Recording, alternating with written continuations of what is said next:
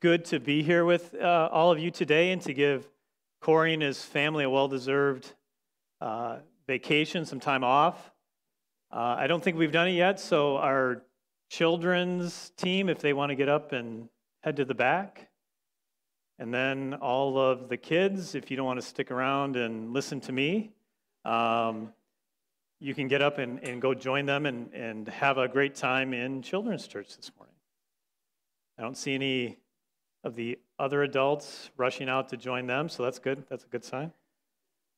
All right, so this morning we are continuing in our series uh, in the book of Proverbs. Um, and the book of Proverbs as a whole uh, makes the case that there are essentially only two paths in life uh, the way of wisdom and the way of folly. And last week, um, our passage dramatically portrayed the importance of, choosing the right path by imagining a father pleading with his son to avoid associating with those who uh, reject God and instead choose a life of sin. Our passage this morning continues that theme and tries to motivate us to choose the correct path by showing us where each path ultimately leads. Uh, we'll first take a look at where those on the foolish path end up, and then we'll contrast that with the destiny of those who choose the way of wisdom. And then before we close, we'll take a look at a third motivation that undergirds and bol- bolsters the other two. So if you have your Bibles, go ahead and turn to Proverbs chapter 1, verses 20 to 33. Um, it should be on page 542 in the Bibles underneath the seat in front of you. So I'll go ahead and read that passage. Wisdom calls aloud in the street. She raises her voice in the public squares. At the head of the noisy streets, she cries out. In the gateways of the city, she makes her speech. How long will you simple ones love your simple ways? How long will mockers delight in mockery and fools hate knowledge? If you had responded to my rebuke, I would have poured out my heart to you and made my thoughts known to you. But since you rejected me when I called, and no one gave heed when I stretched out my hand, since you ignored all my advice and would not accept my rebuke, I in turn will laugh at your disaster. I will mock when calamity overtakes you when calamity overtakes you like a storm, when disaster sweeps over you like a whirlwind, when disaster and trouble overwhelm you. Then they will call to me, but I will not answer. They will look for me, but will not find me. Since they hated knowledge and did not choose to fear the Lord, since they would not accept my advice and spurned my rebuke, they will eat the fruit of their ways and be filled with the fruit of their schemes. For the waywardness of the simple will kill them, and the complacency of fools will destroy them. But whoever listens to me will live in safety and be at ease without fear of harm. Let's pray. Lord, as we uh, take a look at our passage this morning, we pray that your Spirit would open your word to us and help us to see you clearly, and we pray that that vision that you give us would motivate us to uh, seek your wisdom and follow your ways. We ask this in your name. Amen. When I was a kid, um, I was babysitting my brother one day. I think I was uh, around 12 years old, and he was about eight. And I wasn't doing a particularly good job because he and a friend were in the kitchen lighting matches. And they were dropping them in the sink to put them out. Uh, that seemed like a good idea, but his friend ended up burning his finger and he panicked and instead of dropping in the sink he dropped it in the garbage and they didn't come find me until the entire garbage was on fire well, I had been taught to go to the neighbor and let them know if there were any problems. Well, garbage on fire seems like a problem, so I went over, told the neighbor. Well, she must have thought it was a uh, grease fire on the stove because she said, I'll be, in, be there in a minute. In the meantime, just put some, pour some salt on it. Well, when I get back, the, the fire had spread from the garbage to the floor, which was carpeted. And so when our neighbor got over, there I was dutifully with a canister of Morton salt, throwing salt on a, the fire that had, was probably covering about a quarter of the kitchen at that point. Well, um, as you might imagine, so she was able to get a hose and put it out, and all was fine. But as you can imagine, my parents weren't too happy about it when they discovered it because you can't hide a, a kitchen that's been destroyed. So they were more than a little concerned uh, that my brother might be d- developing a fascination with fire. So they called uh, somebody that they knew on the fire department, and, and they were a little concerned as well. So they had my brother come down to the fire department, and they showed him pictures of what can happen, the negative consequences that can happen if you play with fire. And um, they, some of them were pretty gruesome pictures, and it, it, appears to have worked as far as I know. My brother hasn't set any more rooms ablaze. Um, but all joking aside, sometimes we need to see the negative consequences of a particular course of action in order to make a better choice. And that's what our passage wants to do for us today. It wants to show us the negative consequences of following the foolish path so that we can make a better choice. And it's, it's not too hard to see that judgment is a central theme in this passage. Uh, verse 23, uh, 23 talks about wisdom rebuking those who reject her call. In uh, verse 26, disaster comes upon the foolish. In verse 32, uh, their complacency destroys them. But that raises the question what's, what's so bad about foolishness? Is, is it really anything to be that concerned about? Well, take a look at verses 20 and 21. Last week, uh, we, we said that uh, the father is pictured as calling out to his son. In our passage today, it's wisdom herself who's issuing the urgent call for us to hear her. And notice that she's crying out in very public places, in the public square, in the noisy streets, at the gateways of the city. The idea is that this is not some esoteric teaching that only a few people can get. It's available to anyone who will listen to her. And then, and the, and the point is that those who reject her wisdom are therefore responsible for that choice.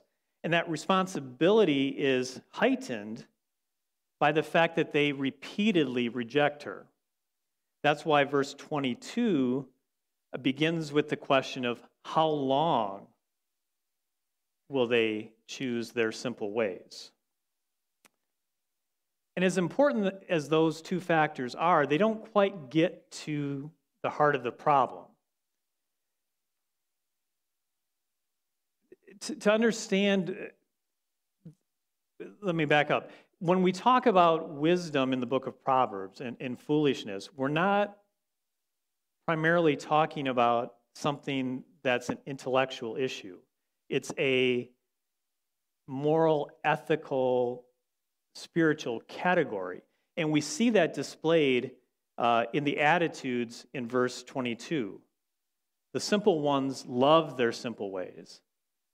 The mocker mocks wisdom, and the fools hate knowledge. And there's a dangerous progression here.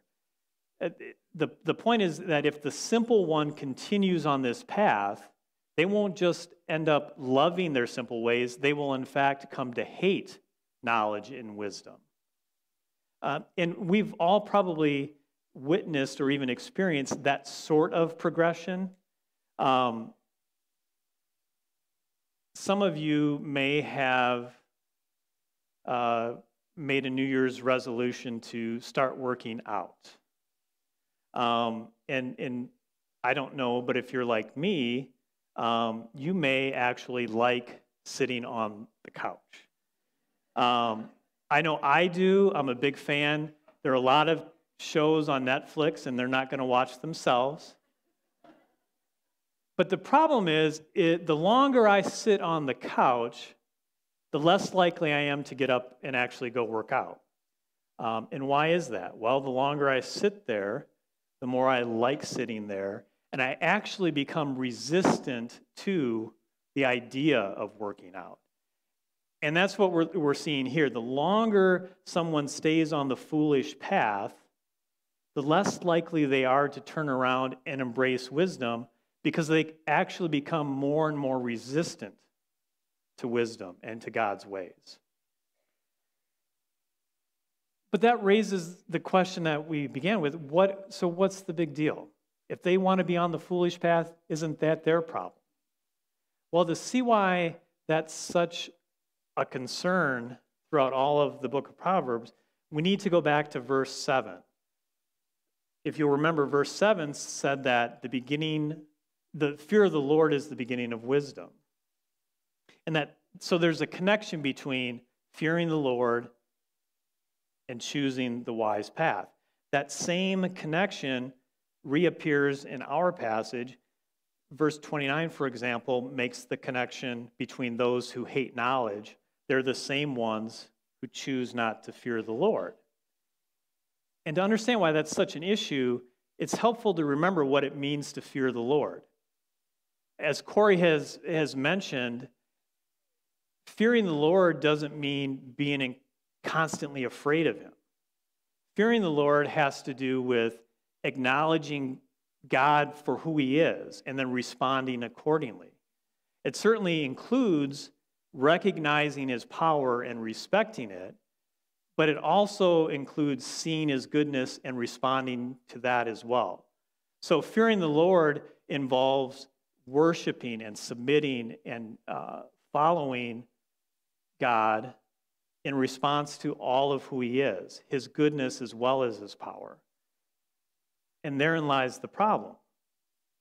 That's why uh, rejecting wisdom is not the same as maybe not wanting to take a course on calculus because you hate math.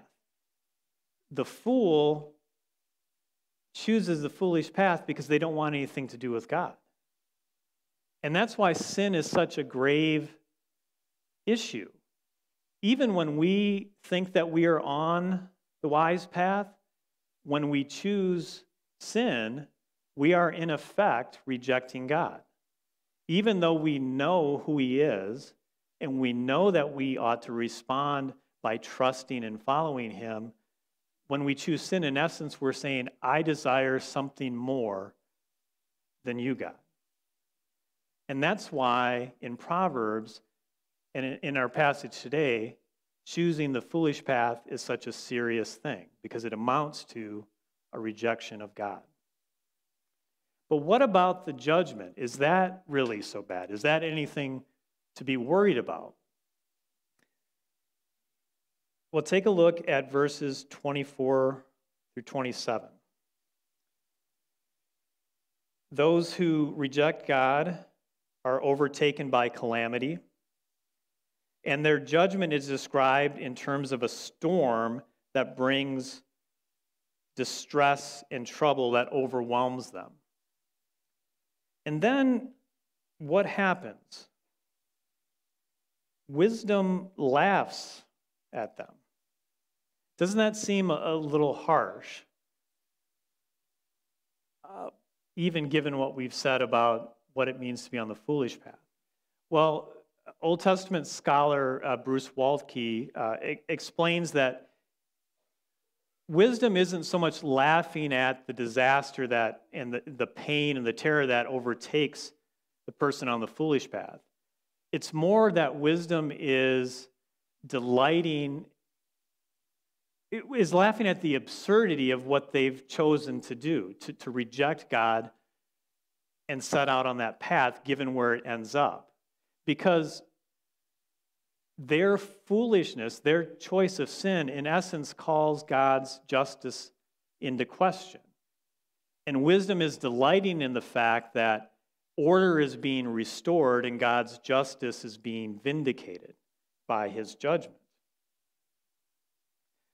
Then that judgment is further described in verses 28 through 32. And the basis for that judgment is described, in, as we said in verse 29, because they hated knowledge, which, as we've seen, amounts to choosing not to fear the Lord.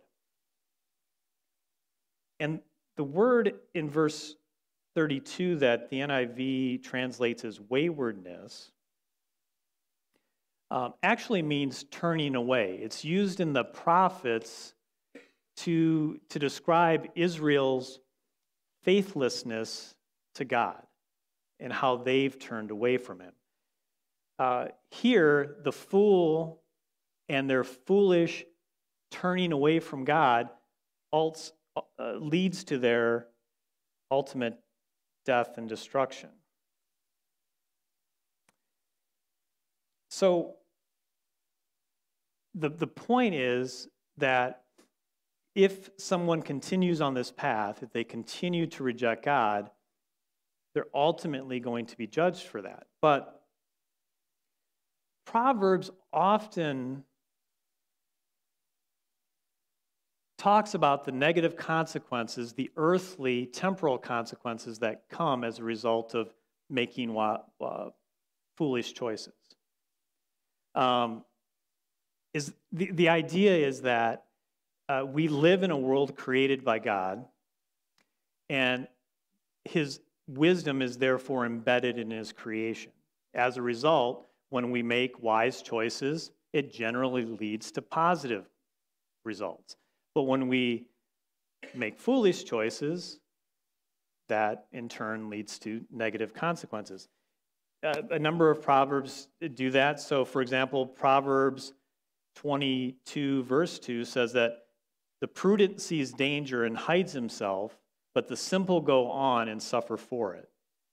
And in Proverbs 24, verses 33 and 34, it says, A little sleep, a little slumber, a little folding of the hands to rest, and poverty will come upon you like a robber, and want like an armed man. And then in Proverbs 25, verse 17, it says, Let your foot be seldom in your neighbor's house lest he have his fill of you and hate you.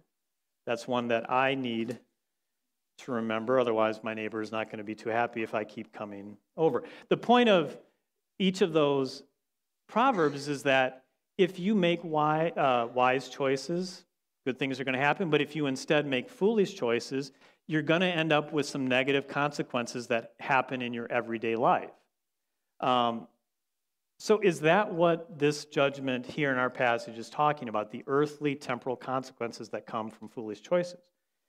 Well, when we look at the severity of the judgment here and we consider the fact that it's based on a continued rejection of God, it seems like something more is involved. And that's why uh, Bruce Waltke, in his commentary, heads this section the certainty and finality of the gullible's judgment. In other words, what we're looking at is the final judgment of those who continually insist to reject God. And the, the point of that is to motivate us to not want anything to do with it. Last week, Corey uh, noted Psalm 73, where the psalmist is considering putting his lot in with the wicked because they seem to prosper. And then he enters the sanctuary and realizes their ultimate destiny, and then he doesn't want anything to do with it. And that's what our passage today is hoping for us. It's hoping that we'll make that same choice. Just as the fire department had had to show my brother some pictures of the consequences of playing with fire, our passage shows us in vivid uh, imagery the judgment that awaits those that choose the foolish path and who reject God in hopes that we'll make a better choice. So the passage spends most of its time focusing on the judgment, but it does, right there at the end in verse 33, talk about the blessings that come from following wisdom's path, following the Lord's ways. And before we take a look at those blessings, it's worth asking why not just stick with the judgment? Shouldn't that be enough to get us to choose the path of wisdom? Well, remember, Corey was talking about last week that sin is attractive. And sometimes when you're dealing with something that's desirable, you need to do more than just talk about the negative consequences to get someone to turn away from it. Um, imagine that you go to the doctor and the doctor tells you that your uh, blood pressure is up, your blood sugar is high, cholesterol is high. And so the doctor kind of goes over all of the problems that you're going to have if you don't make some dietary changes. Well, if you're like me, and, and, and you, you guys might be better than me, but I happen to like processed and fast food with all of its fats and additives and, and added sugar. Um, you know, I like all that stuff. And um, there's a reason that they put salt in everything. It tastes good. So if I had to give all that up, I wouldn't be too excited about it. So it might take more than just telling me the downsides of my current diet to get me to change. I might need to be shown the upside of eating differently uh, to get me to, to take that step. I might need to hear about you know, I might have more energy, sleep better, whatever it is. I might need to be shown what that alternative looks like to get me to turn around from what I actually have liked in the past. So that's why our passage spends a little bit of time talking about the blessings of um, following wisdom's path rather than just dwelling on the judgment that the, the foolish face. So, what is so great about these blessings? Well, take a look at verse 32 and 33, verses 32 and 33. The blessings are, are set up by a final uh, description of the, the judgment that uh, comes to those who reject the Lord. And notice that it mentions their complacency. The idea is that they feel secure. Um, they think life is going pretty good for them.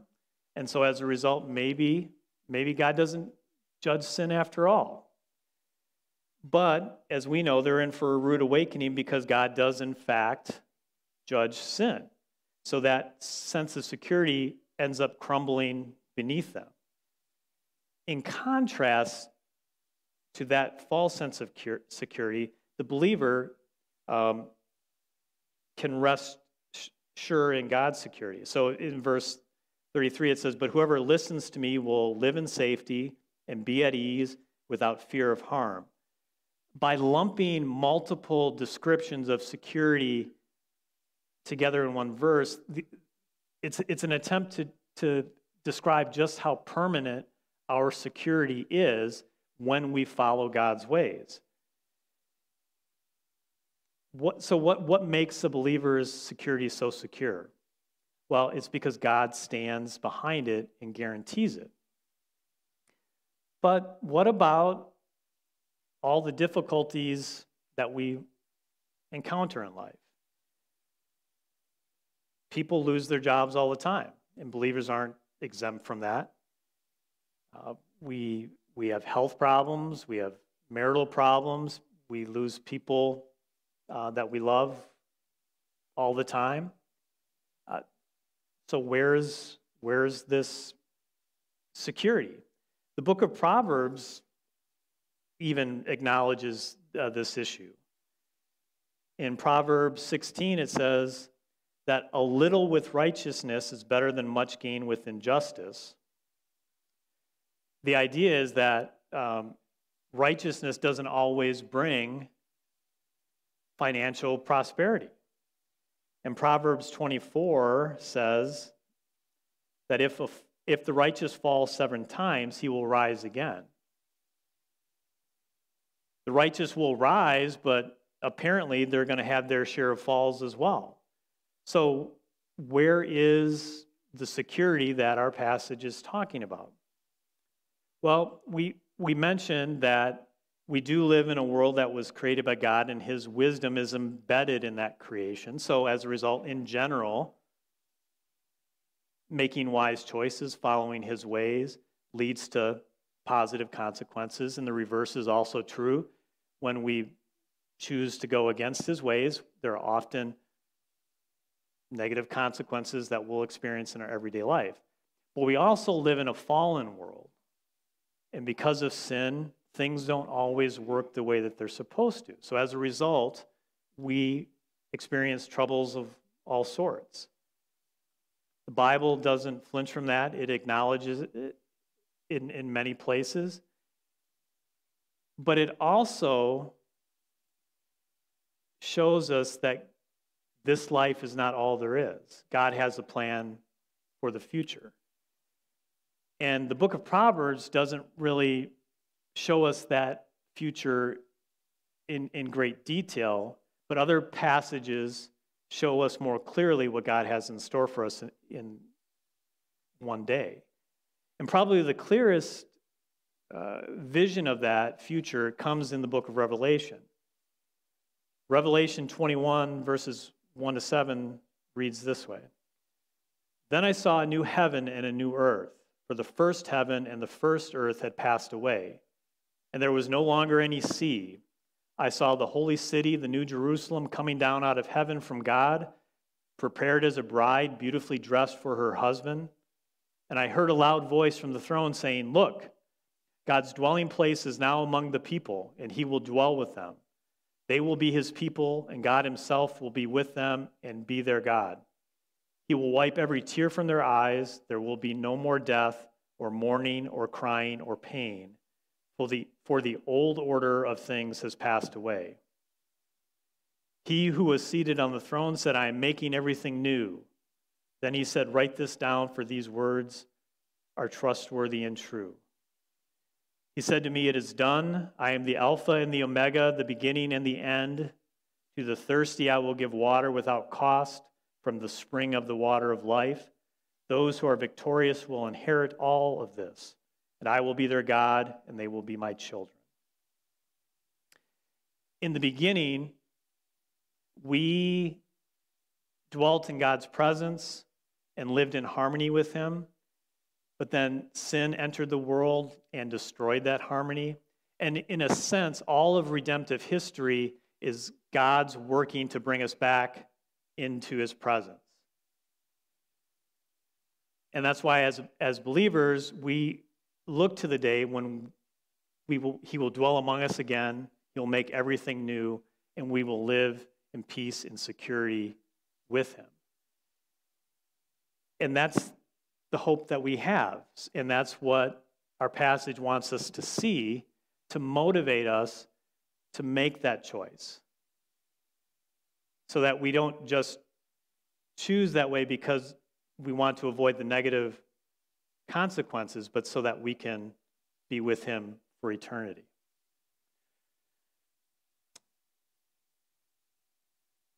Those are both powerful motivations to, to, to choose the path of wisdom and follow God's ways. But before we close, I want to take a look at a, a third motivation that's embedded in what it means to fear the Lord, and it explains why the pinnacle of our hope is spending eternity with Him. When we were talking about the fear of the Lord, we said that it means acknowledging God for who He is, worshiping and submitting to Him in response to all of who He is, His goodness as well as His power. And when we take that and put it in the context of the additional revelation that we have in the New Testament, it takes on another dimension. we know that Jesus is God in the flesh. And that's why in Colossians it can say that he possesses all the treasures of God's knowledge and wisdom. And what that means is that the wisdom that we're seeing in the book of Proverbs finds its fulfillment in the teaching and person of Christ. So, for believers today, to fear the Lord and follow him means to trust in Christ and follow him. So, what does that have to do with motivation? Well, the motivation comes from seeing the goodness, God's goodness, that is displayed in the life, death, and resurrection of Christ. I have a friend who works in a gravel pit. And one day he was working in the gravel pit. He was uh, trying to repair, he was working on a conveyor belt. And when his glove got caught in the pulley and it pulled his arm in, the belt tightened around it and shattered the bones in his arm. Um, that had to be just incredibly painful. Well, what made it worse was there was only one other guy working in the pit that day. And that guy had no idea what to do to extricate him from the conveyor belt. So, as my friend is sitting there in intense pain, probably wanting to pass out, he had to walk the guy step by step through what to do to get him out. You know, uh, call 911, go get a, turn the conveyor belt off so it's not continuing to wrap around my arm. Go get a knife, cut me out. Walked him step by step through that. And I just can't imagine what that would, would be like. It, and I knew that he was physically and mentally tough before that day, but that accident revealed a, a, just how physically and mentally tough he was. Well, Jesus does something similar for our perception of God's goodness. God's goodness is all over the Old Testament. We, you can see it time and time again. But Jesus Jesus reveals that goodness in a, an entirely new way. I, it, it, in essence, it, the revelation of God's goodness reaches its fulfillment in what Christ did for us. His willingness to come to earth, even though he's God, suffer and die to pay the penalty for our sins, highlights just how good God is and how much he loves us. And when we see that goodness, it ought to draw us to him. It ought to motivate us to want to draw close to him, to, to follow him. So the, the book of Proverbs uh, gives us lots of reasons to, uh, to, to choose to follow the Lord, to, to reject the foolish path, to fear God and choose wisdom. Two big ones are avoiding the judgment that's awaiting people at the end of the foolish path and to instead choose the blessings that await those who fear the Lord. But if we need additional motivation, all we need to do is look at Christ, to see the goodness of God revealed in Him and what He did for us. And if we look at Him, the choice becomes very clear. We should want to follow Christ and choose His wisdom over all else in the world. Let's pray.